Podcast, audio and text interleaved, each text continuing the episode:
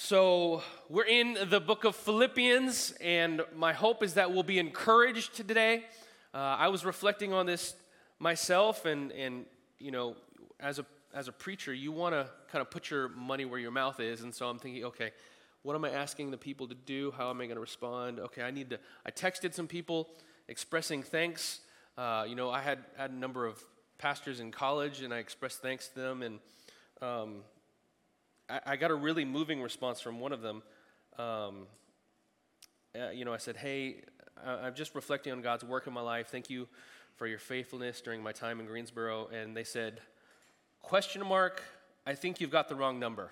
So I found um, I found the right number, and I texted them. Uh, but, but I'm excited to reflect on God's goodness, and I, my hope is that you'll be encouraged to do so as well. Can we stand together as we um, read God's word? So, this is uh, Philippians. We're going to read chapter 1, verses 3 through 11. I thank my God in all my remembrance of you, always in every prayer of mine for you, all making my prayer with joy, because of your partnership in the gospel from the first day until now. And I am sure of this, that he who began a good work in you will bring it to completion at the day of Jesus Christ.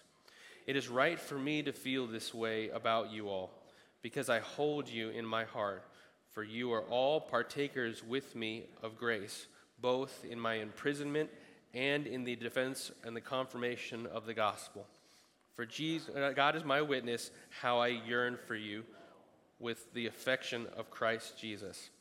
And it is my prayer that your love may abound more and more with knowledge and all discernment, so that you may approve what is excellent, and so be pure and blameless for the day of Christ, filled with the fruit of righteousness that comes through Jesus Christ to the glory and praise of God. This is the word of the Lord to us. Let's pray. Heavenly Father, I thank you for your goodness and your graciousness to us. God, I thank you for those evidences of your grace at work in our life. God, I thank you for those men and women who have poured into me, who have sought to be conduits of your grace so that I might stand here today, certainly not perfect or complete, but better than I was. God, I pray that you would bring to remembrance those individuals who have ministered into our lives, who have poured out and sacrificed on our behalf, so that we might be encouraged of your work in our lives, and that we might be spurred on in our own lives to be a source and a conduit of grace for others. And, um, and all these things, God, I pray that for your people, that you would confirm and assure them that what you've begun, you will bring to completion on the day of Jesus Christ. Not because we are excellent or awesome or because our performance is, is so effective, but because you, God, are at work. And God, when you make a promise, when you make a plan, you don't fail. So, Lord God, we pray that you would draw us up by your Spirit, open our eyes to behold wonderful things in your word, train, change and transform us according to your word. In Jesus' name, amen. You can be seated.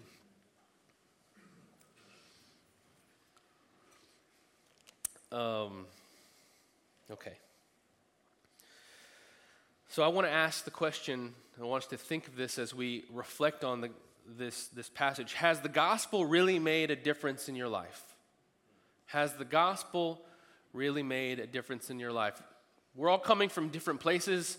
Some of you may be coming here because you were tricked into coming by a friend or you were convinced that you ought to come. And so you're standing or you're sitting here and listening, and, and maybe you, you're not even quite familiar with what I mean when I say the gospel. Maybe you think, you know, is he talking about a, music style? Is he talking about, uh, you know, a style of church life? What's he talking about?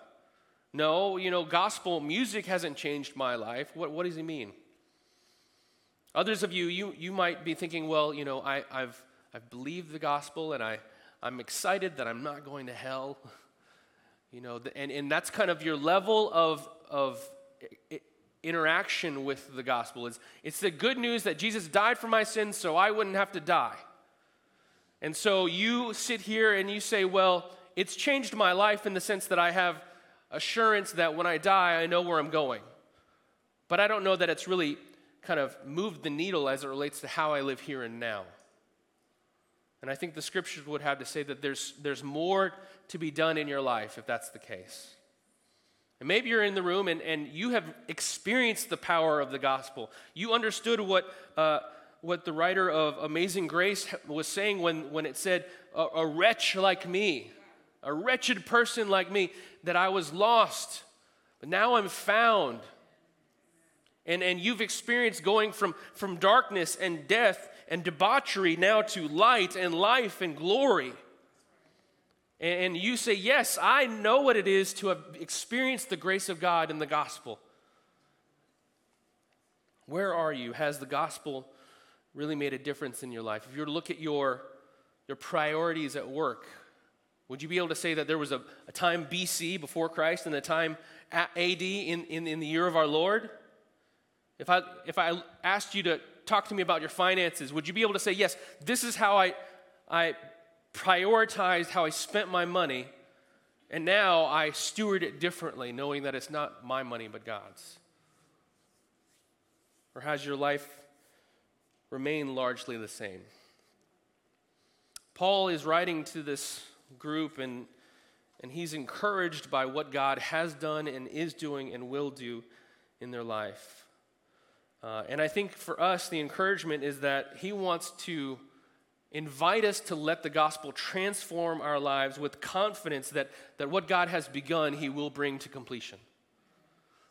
I'm going to say that again. He, he isn't going to encourage us to allow the gospel to go down and transform us, to change us so that we're, we're really different in concrete ways, knowing that the, the, the bed into which this, this hope of change happens is the, the foundation is this understanding that what God has begun, He's going to bring to completion.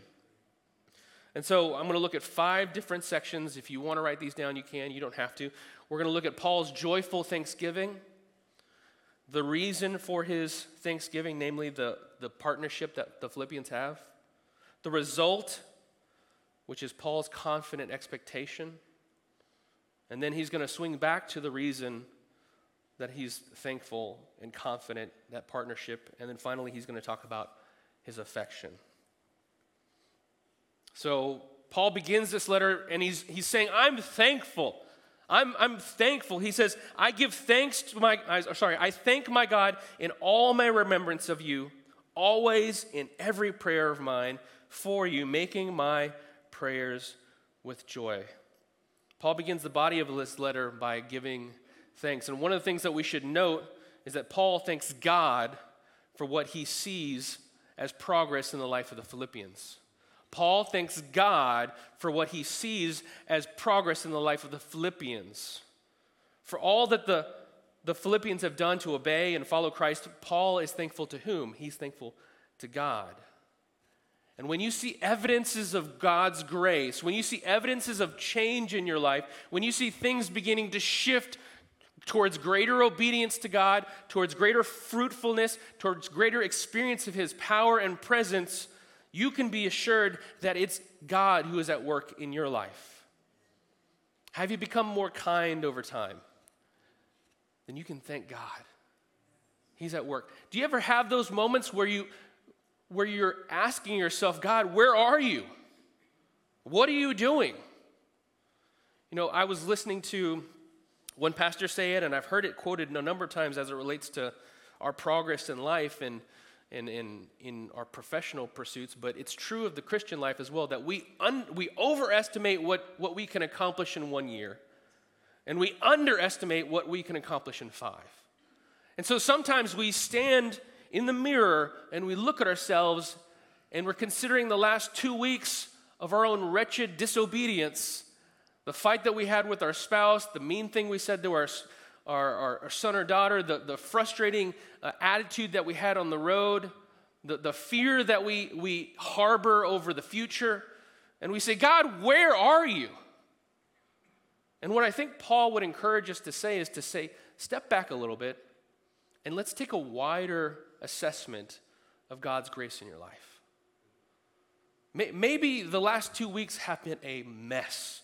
Maybe the last two months have been a mess. Maybe the last two uh, years have been a mess. But if you look at the span of your life, can you see evidences of God's grace? If you can, we don't want to take that for granted. We want to say, God, you are at work. With Paul, we want to say, I want to thank God in all my remembrances of, of, of you because, God, you are at work. Have you faithfully given out of the overflow of thanksgiving to God? Have you been able to forgive and walk out forgiveness by not holding a grudge? You know, sometimes we look at our life and we say, Well, I'm not like Pastor Jermaine, and I'm not like Mike on stage. I'm not like Brittany who's singing. I mean, I'm not doing these kind of upfront and, and ministerial things. But God's saying, Well, you're being kind to your spouse, you're sacrificing. I want to encourage you, family, that God is at work. And I want to give you a moment. Just take a moment, give you 10 seconds, reflect on one or two things or 10 things or whatever comes to mind on things where you see, I know that God's at work. And spouses, if you know something about your spouse, just take, just, we won't listen. Just go whisper to your spouse something that, that you see about an evidence of God's grace in their life. I'm going to give you 10 seconds right now. Go.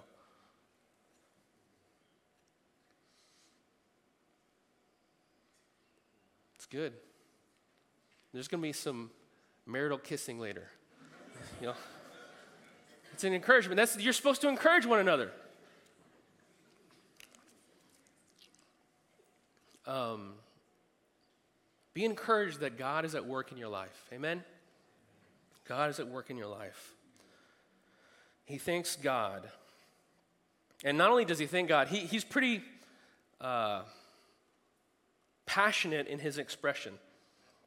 He says, whenever he thinks of them, he thanks God. He goes to great lengths to make it clear how emphatically thankful he feels. He says, I thank God in all my remembrance of you, always in every prayer of mine for you, making my prayer with joy.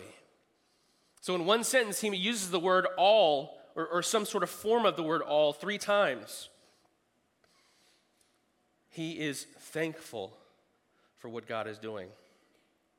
Um, and, and this is instructive. What we want to do is we want to see, okay, these guys, they have something going. Uh, the Philippians have something going. If you were to go and survey the other letters that Paul writes, they're not so happy. He does give thanks to God, but a lot of times it's like, I'm thankful, God, that you have made a promise that I'm still waiting to see fulfilled in the lives of these people. But whereas with, with the Philippians, he's, he's thankful for what, for what they're doing. And so we want to we want to ask ourselves, what about the Philippians has so pleased the foremost of the apostles of God. We ought to pay attention here. And so, so why is Paul thankful? We go from, from his thankfulness to his reason for thankfulness, namely gospel partnership. He says this in verse 5 Because of your partnership in the gospel from the first day until now, because of your partnership with the gospel from the first day until now. So, from the beginning of this church, from their initial expression of faith in God to now, the Philippians have partnered with Paul in the advancement of the gospel. Now, your Bible may actually say fellowship. Um, I, I, didn't actually survey all the versions, but the, the word behind that word partner is, is koinonia. It just means fellowship. But it doesn't just mean fellowship because when, eh, don't raise your hand, but if you've if, you, if you've been raised in the church, you have an idea of what fellowship is. It's, it's drinking coffee after the service in the lobby, right? That's fellowshipping. It's, it's having, you know, oh, how are you? That's nice to know, Sarah. Thanks. Okay, okay. I'll pray for you. And then you immediately forget what they said. And, and you go and, and you, you try to keep it together before you get to lunch so that you don't, you know, reveal how hangry you really are. Um, I'm just speaking of myself. I'm not talking about you guys. You know, maybe that's you. That's not fellowship as Paul is talking about it. That's why the ESV translates it as, as partnership. And real partnership requires what? Sacrifice. When you marry someone and you become their, their partner, their spouse, you, you are sacrificing your own individual identity so that you could create this, this paired identity. When you when you go into business and you partner with someone else, there's an expectation that if it's a real partnership, you're putting something down, usually money or, or expertise and time, and you're sacrificing something to bring it to the table to create this shared experience, this partnership. For the Philippians, they had given for the sake of the gospel consistently. If you were to go to Acts chapter 16, I mentioned it last, uh, last week, uh, you, you see this woman, Lydia, and she's wealthy, she's well off, and, and she, she hosts Paul. She opens up her house. She, and, and hosting was more than just, hey, come on by, okay, we'll, we'll, we'll feed you a meal, then you go. No, she was opening up her life, her, her, she was providing for him. It's likely that they might have even met at her house. Uh, she was providing a way for the gospel to go forward.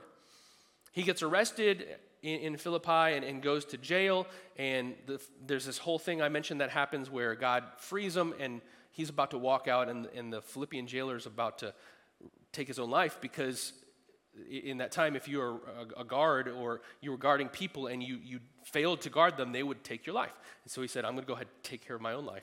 Uh, but, but Paul stops him and says, Stop, no, don't do this. Everyone is still in place. It's okay. You're not going to lose your life. And he is so thankful that he goes and takes them to his house. He, he cleans them up. He feeds them. He provides and he gives on behalf of this gospel offer that Paul has. It's not transactional. It's not that, you know, if you do this, I'll do this. But there's an overflow of thanksgiving that results in them giving. There's an overflow of, of thankfulness that results in, in giving. They have this gospel partnership. And, and it's not only in the beginning, we see that it's kind of this consistent experience that they have. In fact, if we go on, we're going to hear more about this. But in chapter 4, Paul reflects on the giving that they've, they've had he, he talks about his provision and, and how thankful he is. In, in verse 10, he says, I rejoiced in the Lord greatly that now at length you've revived your concern for me. You were indeed concerned for me, but you have but uh, you had no opportunity. Then he goes on and he says, But you took an opportunity by, by sending someone to give me a gift. And he, they send this guy named Epaphroditus. It's a fun name. Uh, and Epaphroditus delivers not only the gift of, of, we think, money and maybe supplies, but also the gift of just expressing God's love. I mean, can you imagine? Paul's in prison, he's caring for these churches. It's very likely that he has moments where he feels like depressed and, and distraught and upset that, that his success in ministry looks like being imprisoned, being alone, being shackled. And so their, their overflow of love for this man because of what God has done through him results in them giving to him and trying to encourage him. So they send Epaphroditus and they minister this gift. They give this gift. And he says, I have received full payment in verse 18 and more. I'm well supplied, having received from Epaphroditus the gifts you sent, a fragrant offering and a sacrifice acceptable and pleasing to God. And I believe that both Paul and the Philippians knew that this was certainly it was relational. They had a personal relationship with Paul, but it was not only relational. The way that Paul talks about it as a sacrifice and an aroma to God means that they were, were doing something to God by doing something for Paul. Amen? And I'm preaching to the choir because you're here at church, but that's why God puts us in church. You can say all day long, i love God, I follow God, He's good. But it isn't until you can look other people in the eye who might reject you, hurt you, make you feel bad, and you say, you know what, I'm going to extend love to you anyways, that we can have confidence that our love for God is real. For the Philippians, the good news about Jesus was met by the Philippians not just with reception and relief, oh man, I'm not going to hell, but with a life response. They received the gospel they were relieved that God had made a way for them to be forgiven of their sins and given eternal life through Jesus Christ, but their response didn't end there. They were compelled to see the gospel continue and move forward. Have you partnered with God in the gospel? Christian, God intends you and I not just to, to receive the good news like a ticket to a party and to put that in our back pocket for the day that we close our eyes here on earth. He expects us to respond sacrificing our time, our energy, our talents for the advancement of the gospel. What does that look like? What does it look like for us to do like do this? It looks like using uh, all that we have, our time, our talents, our energy, our finances in a way that that shows that we're giving God priority and it's not just something I'll get to later. It, it changes. I remember the change in my own life because I remember as a kid thinking, man, I, I, I believe in Jesus, but these people talk about it all the time. They talk about it all the time. I remember listening to the radio and asking my dad, why are there so many songs about love? You know, I'm like elementary, maybe middle school. I'm just like, ugh, there's so many other things. Have you seen the Ninja Turtles? Can we get some better songs? There's so many topics of conversation. Why? But for someone who's been captivated by the gospel, your life is, is now revolving around Jesus. It's not just that He is one, one star in the constellations of your life. No, He is now the sun. He's the thing around which our lives revolve. The Philippians had a deep trust in God and a commitment to the gospel that led them to give. So, what's the result? This is the glorious result. Listen to this with me. And I, verse 6, am sure of this that he who began a good work in you will bring it to completion at the day of Jesus Christ. And I am sure of this, that he who began a good work in you will bring it to completion at the day of Jesus. Paul tells the Philippians that in light of the way that they've embraced the gospel, that he has confidence that God, who's clearly at work in their life, will finish what he starts. When you and I can identify God's evidences of grace in our life, we can have confidence that God is at work. And if God's at work, then He's going to finish what He starts. Sometimes you get to the end of the week and you say, God, I don't know. Am I saved? Maybe your spouse looks at you and says, I don't know. Are you saved? The ones laughing more know that's real. And, and you look at your life and you're, you're asking yourself, I, I know I said I trusted God, but man, what is this mess? And it's in moments like that that I want to encourage you yes, repent of the mess, repent of whatever sins you need to repent of, deal with that before the Lord. We certainly don't need to walk in unrepentant sin and disobedience, but we also don't need to fall into despair because if I see just even a shred of grace in my life, I'm going to celebrate God is at work. Some of you, out of the overflow of, of Thanksgiving, you give to support our, our campus ministers. And that can be an encouragement that God is at work in your own life.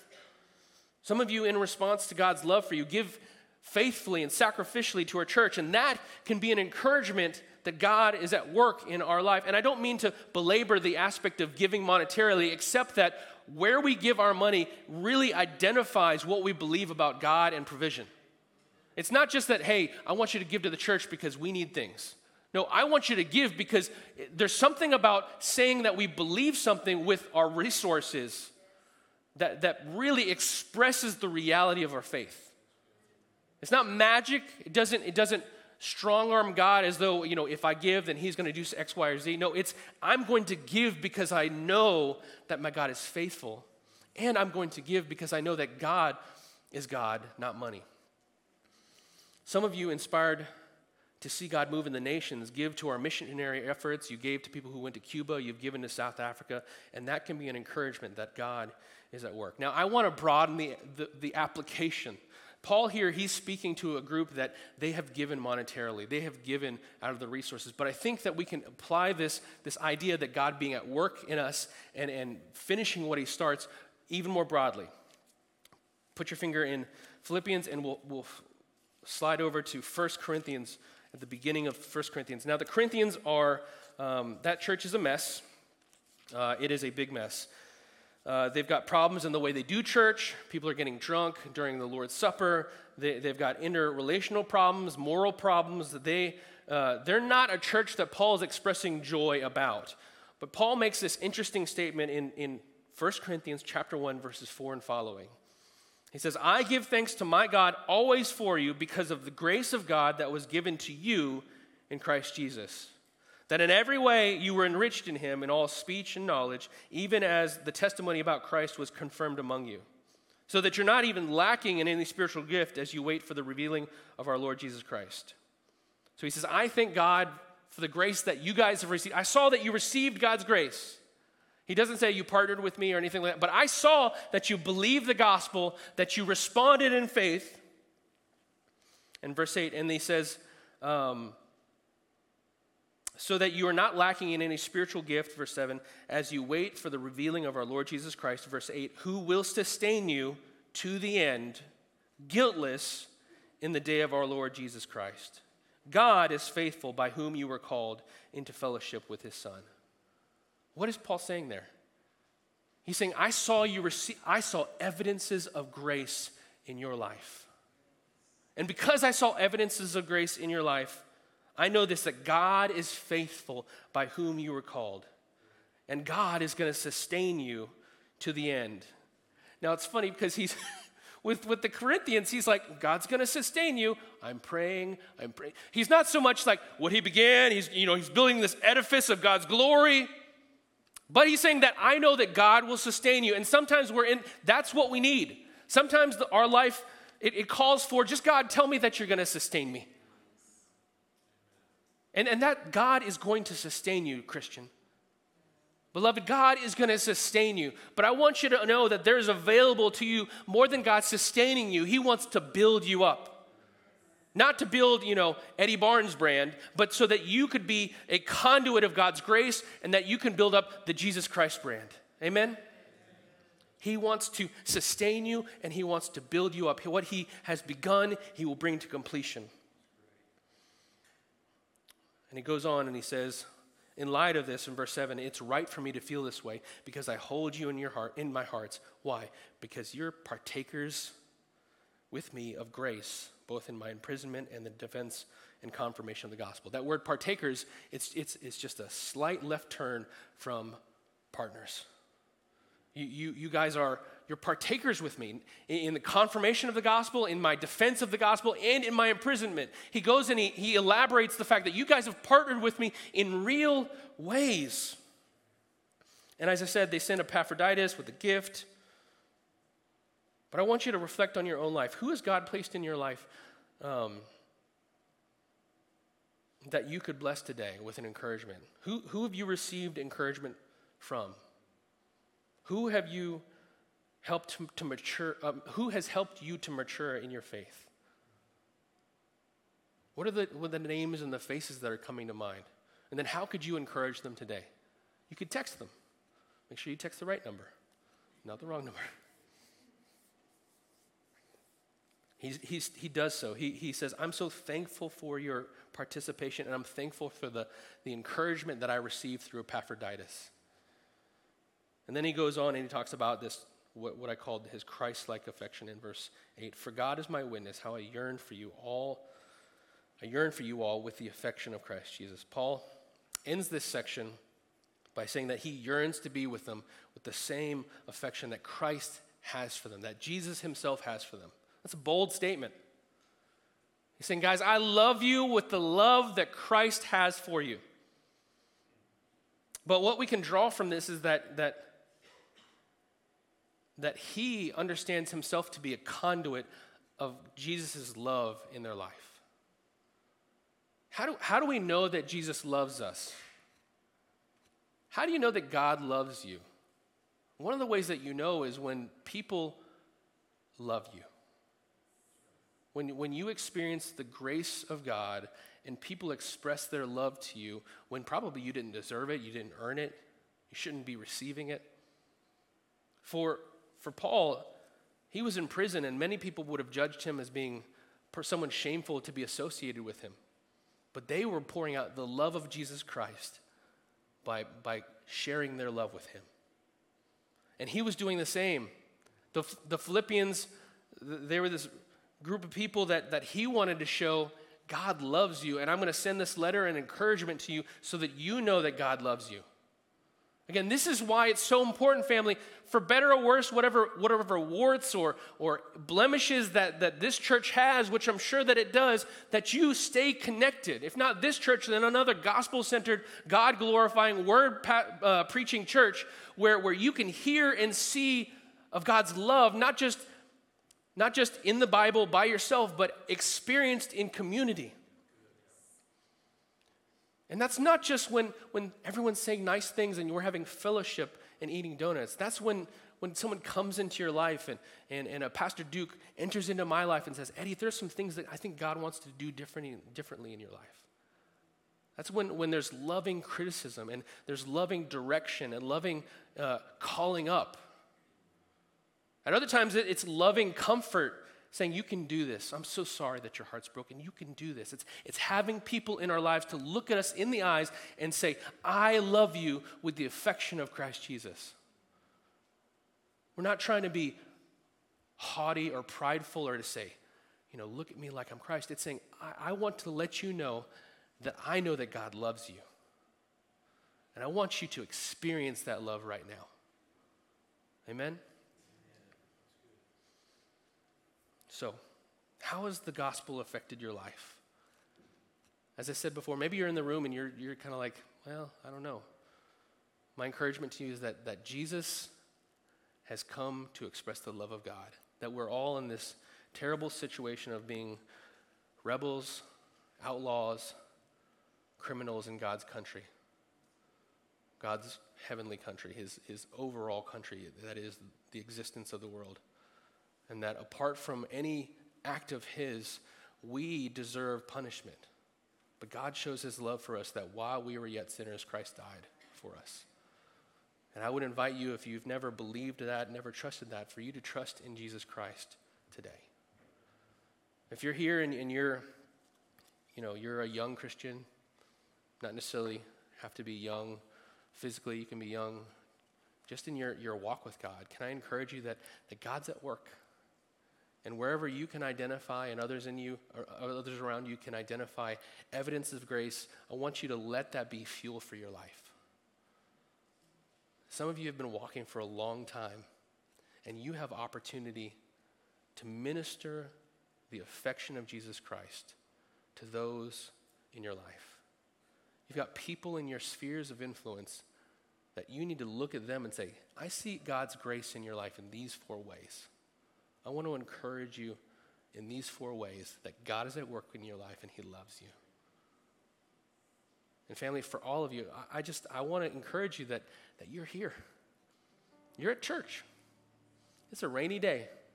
You could be at home sleeping, resting, but you're here. And in my mind, that's an evidence that God is at work in your life. Amen? And I'm thankful for that. And I want to tell you that God, He loves you. And what He's begun, He's going to bring to completion. He's going to do it not because you and I are so great or we're, we're super effective in our life, but because God is good and He finishes what He starts. Let's pray. Heavenly Father, I thank you that you love us. I thank you that you are at work in our life. Lord, for those who've been struggling, it's been a, a rough week, a rough month, month, a rough year. Lord, I pray that you would open their eyes to see gospel grace, to be encouraged that you've not left them, you've not forsaken them, that you're at work. And God, I pray that you would inspire each of us to be generous in giving people evidences of grace, of, of saying, you know what, I, I just see God at work in your life. I just, I'm so thankful for how God's making you a kinder person, a more patient person, a more generous person, a more holy person. God, I pray that you would inspire the families in this, in this room to be an encouragement to one another. Husbands to, to speak words of life to their wives, wives to speak words of life to their husbands, parents to speak words of life to their families. And God, I pray that your love would flow, that we would be conduits of your grace, conduits of your love, and that we'd bring glory to your name in all this. In Jesus' name, amen. Love you, family.